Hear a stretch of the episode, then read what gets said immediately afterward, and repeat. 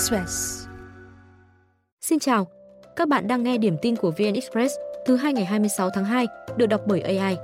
Sau đây là một số tin tức đáng chú ý được cập nhật lúc 6 giờ. Cựu chủ tịch FLC Trịnh Văn Quyết cùng nhiều người vừa phủ nhận cáo buộc đã lừa đảo chiếm đoạt tài sản thông qua việc nâng khống vốn điều lệ cho Faros sau đó bán cổ phiếu, chiếm đoạt 3.600 tỷ đồng. Trong 50 bị can của vụ án, 11 người là em ruột và anh em, cháu trong họ hàng của ông Quyết. Nhiều bị can là vợ chồng, bố con, ba người là lái xe riêng và bạn học của ông Quyết. Theo kết luận điều tra, tháng 8 năm 2012, ông Quyết đề nghị cấp dưới mua lại một công ty giải trí với giá 1,5 tỷ đồng song không đưa vào hoạt động ngay. Qua nhiều lần đổi tên công ty này đổi thành công ty cổ phần xây dựng Faros. Hai năm sau đó, Chủ tịch FLC chỉ đạo em gái cùng một số người khác lập, ký khống hồ sơ vốn góp để bắt đầu chiến dịch nâng khống vốn điều lệ cho Faros. Nhiều người phủ nhận cáo buộc đã lừa đảo chiếm đoạt tài sản, điển hình như Trịnh Văn Đại, em họ ông Quyết. Ông Đại được bà Trịnh Thị Minh Huế, em gái ruột ông Quyết, nhờ đứng tên làm chủ tịch hội đồng quản trị Faros từ 2014. Song trên thực tế, bà Huế là người quản lý con dấu và điều hành mọi hoạt động. Trong khi không tổ chức đại hội cổ đông nhưng với mác chủ tịch hội đồng quản trị kiêm phó tổng giám đốc, ông Đại đã ký khống các nghị quyết, hợp đồng, chứng từ, đứng tên cổ đông. Từ đó, bà Huế lấy làm căn cứ để nâng khống vốn điều lệ. Trước khi Faros được niêm yết lên Sở giao dịch chứng khoán Thành phố Hồ Chí Minh, ông Đại đã trả lại hơn 46 triệu cổ phần đang đứng tên hộ cho ông Quyết.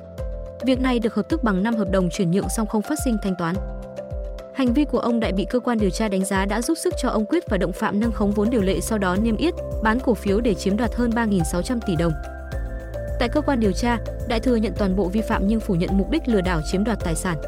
Ông khai không được hưởng lợi từ sai phạm mà chỉ nhận lương 39 triệu đồng trên tháng với vai trò phó phòng vật tư của FLC Land và 41 triệu đồng trên tháng dưới mắc phó tổng giám đốc Faros. Trong nhóm bị cáo buộc lừa đảo, duy nhất chỉ có cựu phó chủ tịch thường trực hội đồng quản trị tập đoàn FLC Hương Trần Kiều Dung và phó tổng giám đốc Faros Nguyễn Thiện Phú không phản bác cáo buộc. Mới đây, Tổng thống Zelensky nói rằng 31.000 lính Ukraine đã thiệt mạng từ khi chiến sự bùng phát 2 năm trước, nhưng từ chối tiết lộ số người bị thương. Ông khẳng định không phải 300.000 hay 150.000 như những gì Tổng thống Nga Putin và cấp dưới tuyên bố. Dù vậy, đây vẫn là thiệt hại nặng nề. Đây là lần đầu tiên Ukraine công bố tổn thất nhân mạng trong hơn một năm qua. Lần gần nhất số liệu này được tiết lộ là cuối năm 2022, khi cố vấn của ông Zelensky nói rằng 13.000 binh sĩ đã chết kể từ đầu chiến sự. Các quan chức quốc phòng Mỹ hồi tháng 8 năm 2023 nhận định Ukraine có khoảng 70.000 binh sĩ thiệt mạng và 120.000 người bị thương. Tổng thống Ukraine từ chối đề cập số người bị thương hay mất tích trong chiến đấu, cho rằng thống kê sẽ giúp quân đội Nga lên kế hoạch đối phó.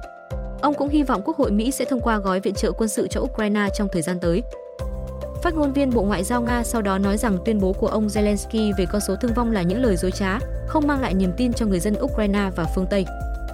Bộ trưởng Quốc phòng Nga Sergei Shoigu hồi tháng 11 năm 2023 tuyên bố 383.000 binh sĩ Ukraine đã thiệt mạng hoặc bị thương kể từ đầu xung đột. Nga bắt đầu bỏ phiếu sớm bầu tổng thống ở những vùng xa xôi, mở đầu là tỉnh Zaporizhia được nước này sáp nhập năm 2022. Cư dân sống ở gần tiền tuyến và các binh sĩ sẽ là những người đầu tiên bỏ phiếu.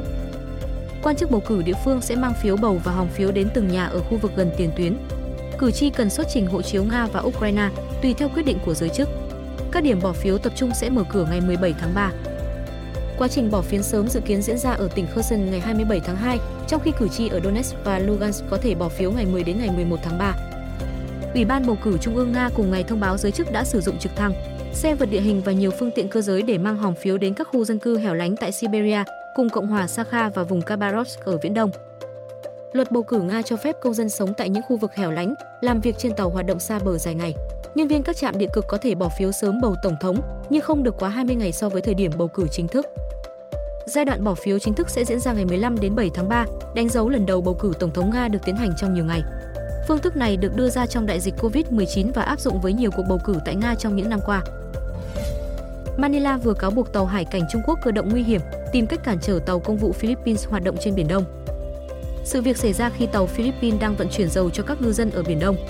Ba trong bốn tàu Trung Quốc di chuyển trước mũi tàu Philippines ở khoảng cách chỉ 100 mét. Nhóm tàu này cũng liên tục bám sát, gây nhiễu tín hiệu nhận diện tự động và thực hiện động tác cơ động nguy hiểm. Đây là lần thứ hai Manila cáo buộc tàu hải cảnh Trung Quốc cản trở tàu công vụ Philippines trên Biển Đông trong vòng 2 tuần qua. Giới chức Trung Quốc chưa bình luận về thông tin. Bắc Kinh từng nhiều lần triển khai lực lượng truy cản tàu công vụ của Manila trên Biển Đông. Trước đó, hồi tháng 11 năm 2021, ba tàu hải cảnh Trung Quốc chặn đường, chiếu đèn pha và xịt vòi rồng ngăn cản, buộc các tàu công vụ Philippines phải hủy nhiệm vụ tiếp tế cho phương tiện ở bãi cỏ mây thuộc quần đảo Trường Sa của Việt Nam. Tướng Tariela ngày 6 tháng 10 năm 2023 cho biết, tàu hải cảnh Trung Quốc chạy cắt mũi và suýt va chạm với tàu BRP Sindangan gần bãi cỏ mây. Việt Nam đã nhiều lần nhấn mạnh có đầy đủ bằng chứng lịch sử và cơ sở pháp lý để khẳng định chủ quyền đối với quần đảo Hoàng Sa và Trường Sa, phù hợp luật pháp quốc tế. Đánh bại Chelsea với tỷ số 1-0 sau hai hiệp phụ, Liverpool giành chức vô địch Liên đoàn Anh đầu tiên trong mùa giải cuối cùng dưới thời huấn luyện viên Jurgen Klopp.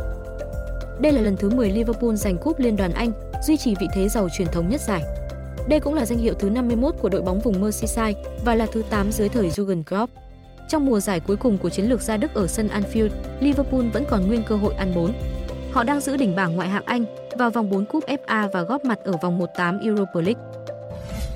Thông tin sẽ tiếp tục được cập nhật lúc 17 giờ.